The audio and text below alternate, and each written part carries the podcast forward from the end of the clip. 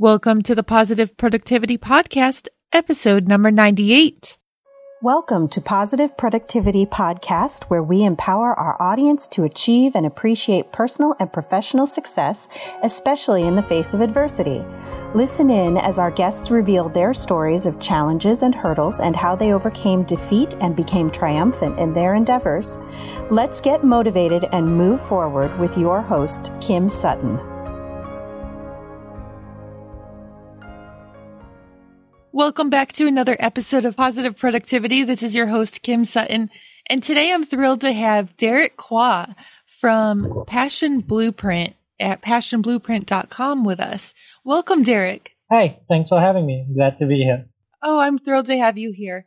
Derrick inspires and helps people overcome their fears and do what they love. And Derrick, I would love it, and I know the audience would love it, if you share more about what you do as well as the journey that got you to Passion Blueprint with us. Yeah, so with Passion Blueprint, as you mentioned, the idea is to inspire and motivate and help people to do what they love. I think the first step in that is really getting people to believe that it's possible. Right? I think what you know holds us back the most is that belief that you know we can't do this.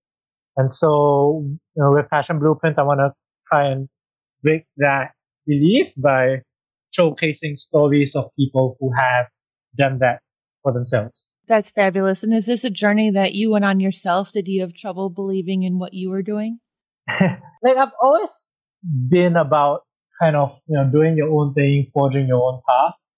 You know, I left school at 16. I've never had a full-time nine to five working for someone else.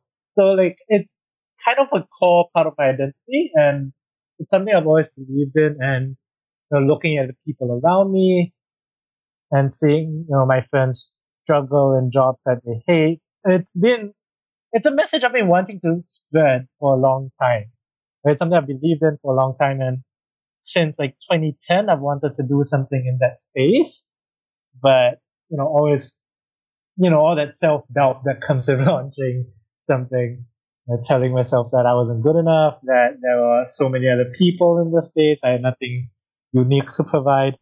And it took you know, a while to get to the point where I was actually ready to take that dive, I guess. When did you know that you were ready to take the dive? Was there a key moment where you just felt, aha, and I can do this? It actually, you know, mostly came about by circumstance. So in 2014 to 2015, I was running a marketing agency in Singapore with one of my friends here. And you know, in around August last year, she got another job offer and she left. And you know, I decided I didn't want to do the marketing agency on my own.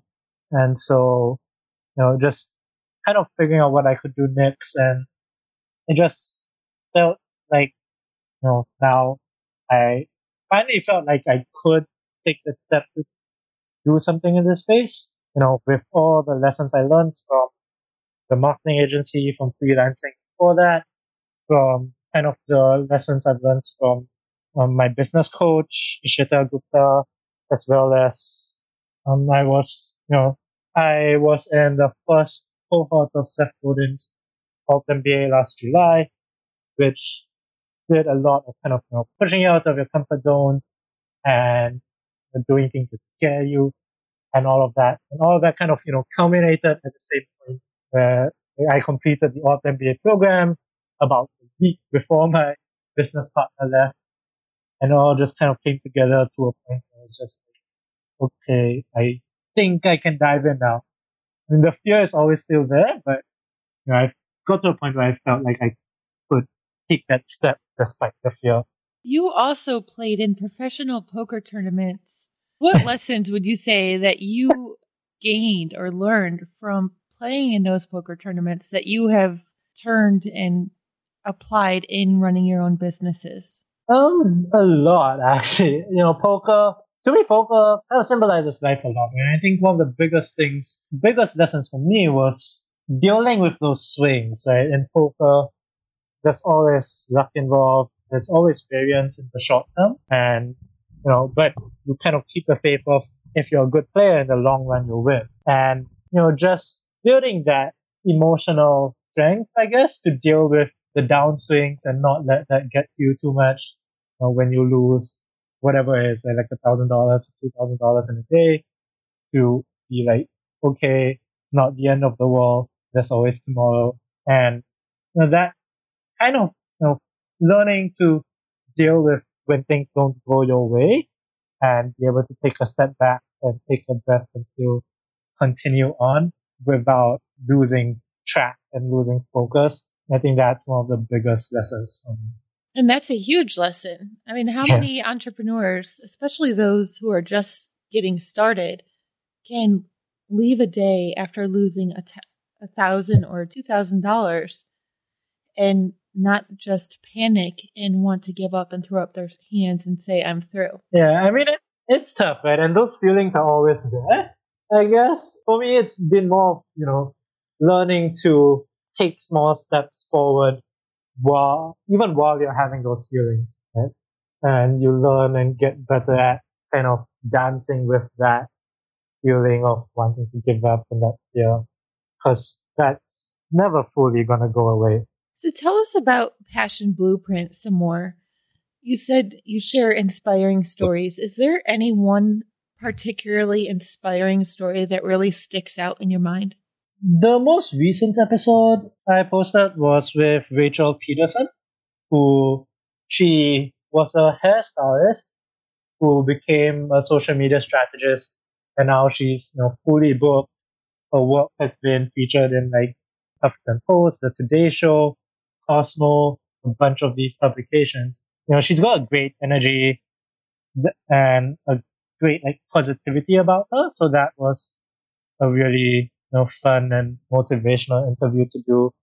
The other one is actually the one that's gonna go up at the start of November with Emily Kenway, who was an opera singer that left that world to work in nonprofits. And I think, you know, that's a really interesting story to me because like most people dream of being professional musicians and stuff.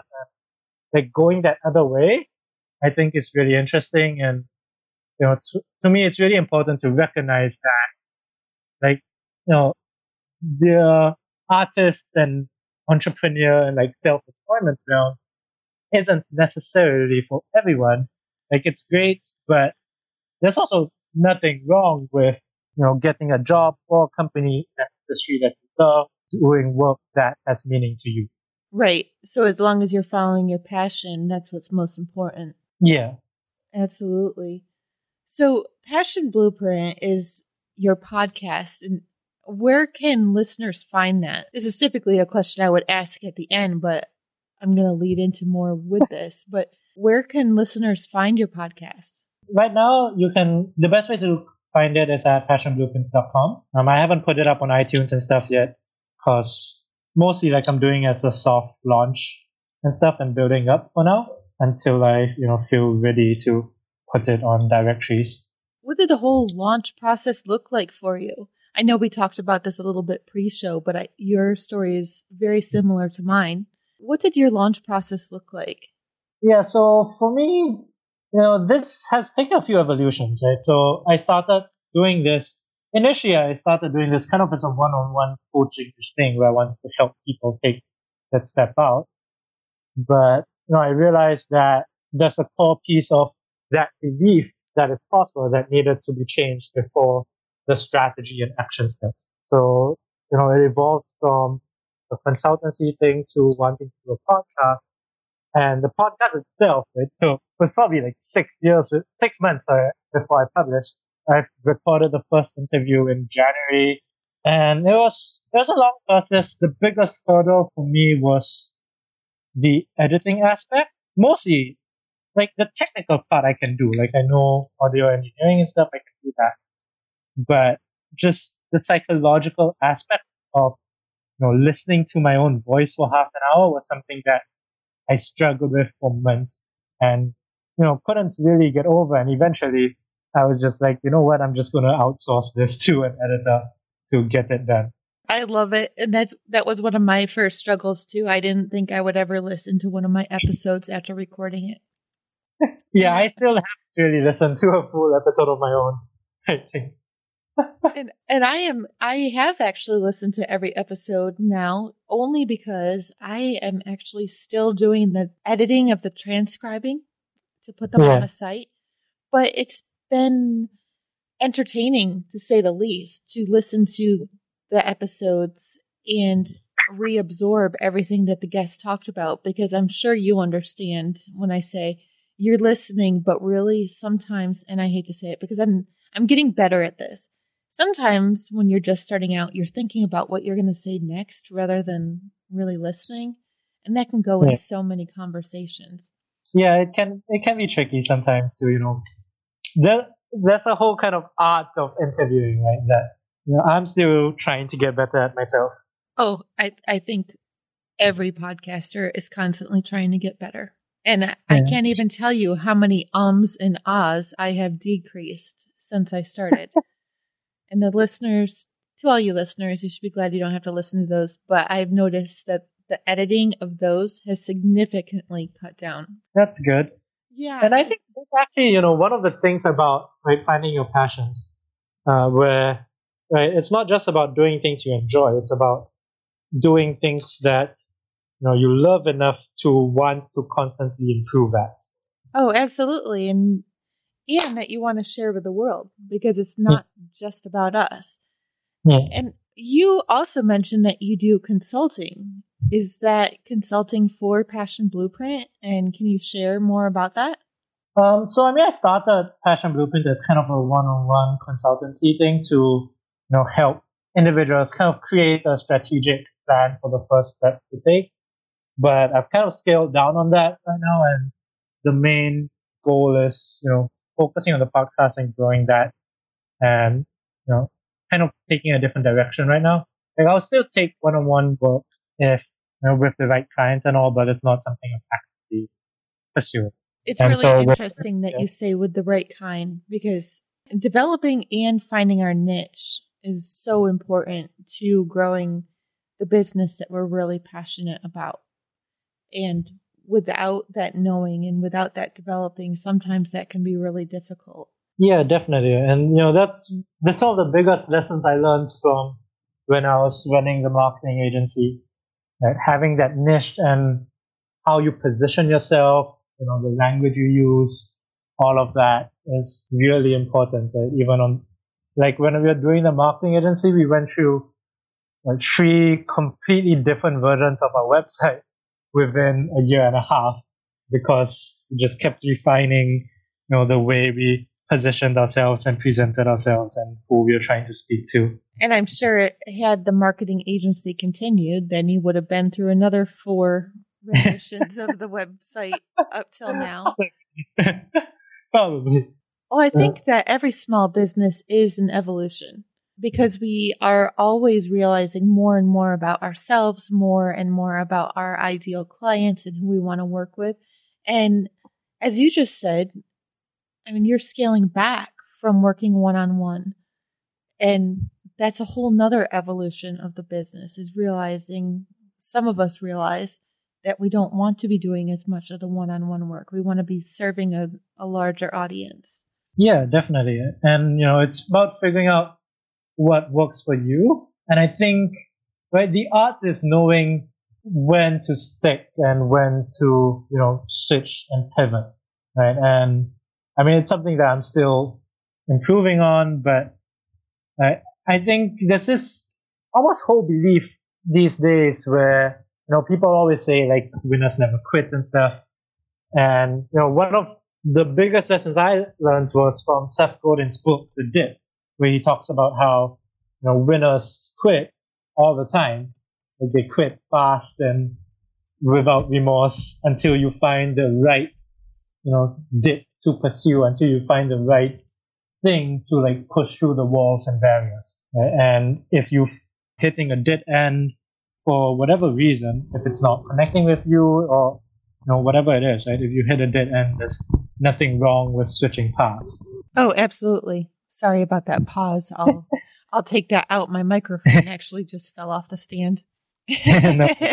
Positive productivity and not perfection. Yeah, Seth Godin is very interesting. I mean, he has himself said that he's had more failures than anybody that he knows, but he doesn't look at them as failures. He just looks at them as another opportunity that could have succeeded, but it didn't. And it's not the time to sit there and mope. It's the time to get up and keep on going. Yeah, you know, that's, yeah, Seth, you know, Seth is one of the people that I admire the most. He was the first blogger I read. He is basically how I started out in everything. And, you know, that's, I think that's one thing that she does really well, right? Is being willing to do the things that might not work and to keep moving forward, even if it doesn't work. And that's, you know, always really tough because, right, especially when you're doing work that you love and you're connected with, if it doesn't work out, it gets you so much more. And it's, you know, it's tough to not let that kind of spiral and to keep pushing on. Oh, absolutely. I completely agree with that.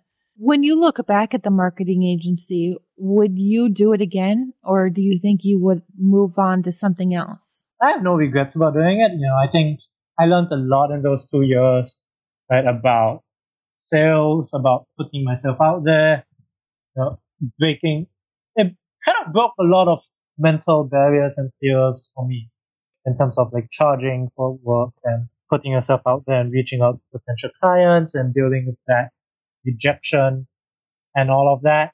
So, you know, it's a part of the journey. I have no regrets over it. It's really interesting that you brought up charging. Were you undercharging drastically to try to bring clients in the door, or uh, what was your path that you took as far as charging went? It's been Lexus, right? And especially with the agency, like I had a business partner so we kind of balance each other out. I almost tend to lean, towards being, like personally, I'm kind of arrogant a lot of the time. So I mean, I tend to lean towards like being completely willing to turn down a project if it's not, you know, worth it. But on the other hand, I also do a lot of free stuff for people in my personal circles who, you know, I consider friends and all. And you know, that it's a tough balance to make. That is a tough balance, especially when our friends and family and close acquaintances come to us for help a lot and they do expect for free. But we already yeah. have a full client load and our personal life is already really busy. How did you balance that? After a certain point, you kind of get better at not you know, agreeing to do too much free stuff for people. It really just comes with time and practice and, you know, realizing that you just can't. I mean, I still, you know, it's something I still struggle with once in a while now, but, you know, you get better at it as time goes. You get better at saying, here's my online scheduler link. You can make an appointment. And then, hey, if you want to hire me, I'll send the invoice. yeah. And, you know, all these things kind of come with practice it and that's what builds up the confidence to say these things and to charge and pitch and all of that confidence. You know it's a skill that comes with practice so you said you tend to be a little bit arrogant. Does that mean you have less fear of the word no? Not necessarily. It really depends right? Like it really depends on why people are saying no right? People are saying no because like they think it's too expensive and all that. Like a bunch of the time, that's fine for me. Especially you know if it's not a client that I particularly feel connected with or like a project I really want to work on. But you know the flip side of that is right when you're more arrogant and you have more of that belief when it's something you really want and you get the no, it hits you harder. And so like there's also more kind of insecurity that comes with that. Oh, definitely. Yeah. And see, I, I have struggled with worrying about the word no, but my parents fortunately taught me that the, the worst answer that you can receive is no. So why not go for a yes anyways?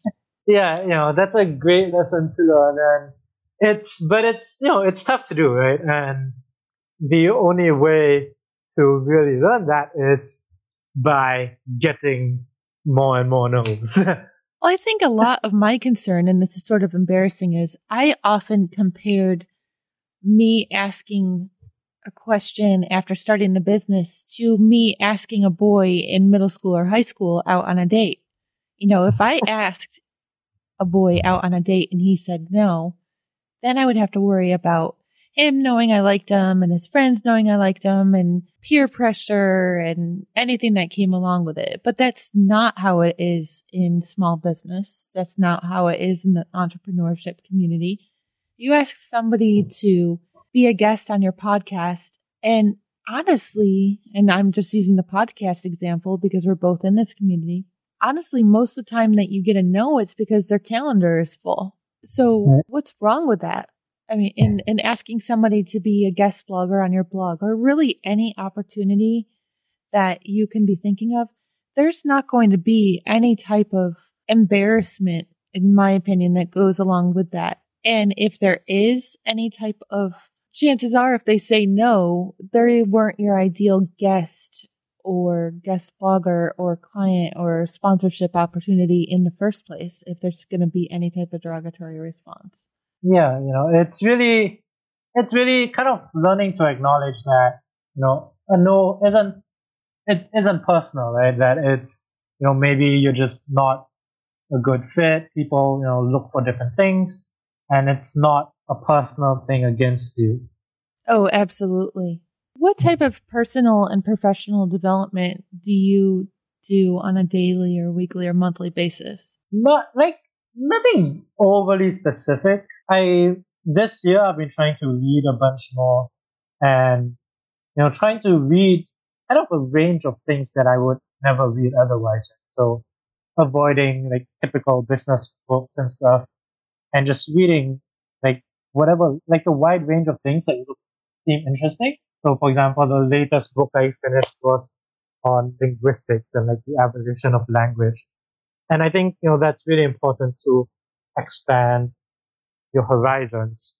On a personal level, you know, I'm a huge believer in kind of small, consistent actions and, you know, doing things that scare you and involve that fear of rejection, etc. Right. So, for example, for me now, in terms of building passion blueprints, right, one of the one of the things I'm trying to do is to appear on podcasts like yours. So emailing like three to five podcasters every week to pitch and, you know, offer to come on their show. And just kind of that consistent action, you know, I think trains you to not be afraid of rejection. It builds up that confidence and, you know, slowly breaks down those mental barriers to fear. That's great. That's, so, what is something that you are consistently working on besides becoming a guest? Like, what's the what's another big action you're taking right now for Passion Blueprint? The biggest one is really like getting on other people's shows. That's probably like eighty percent of my current like marketing strategy. And beyond that, it's really just you know engaging with people and putting out constant, consistent content I should say, more than constant. Consistency, I think, is really important.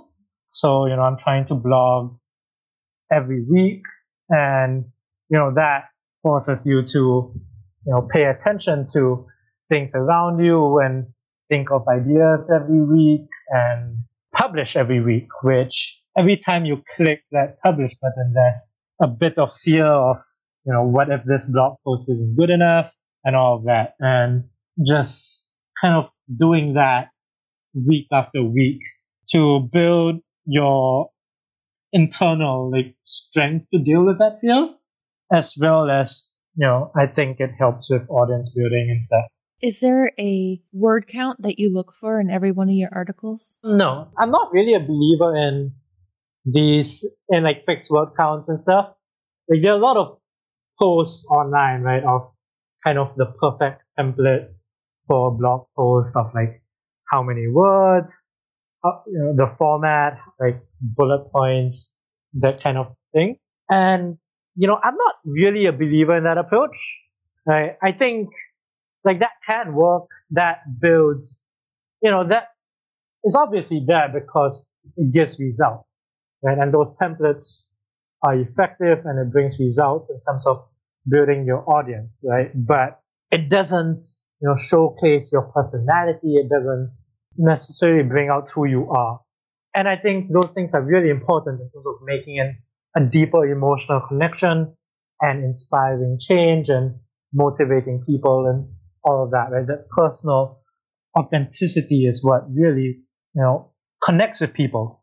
And so, you know, if your goal is purely to build your audience, then by all means, I think that, you know, following these templates and best practices and stuff is great, right? But if your goal is to basically create art, right? To create something that resonates with you, that represents you and has, you know, your personality and your heart in it, you can't fit that into you know, a word count or any sort of templated format. And you have to just do what fits you.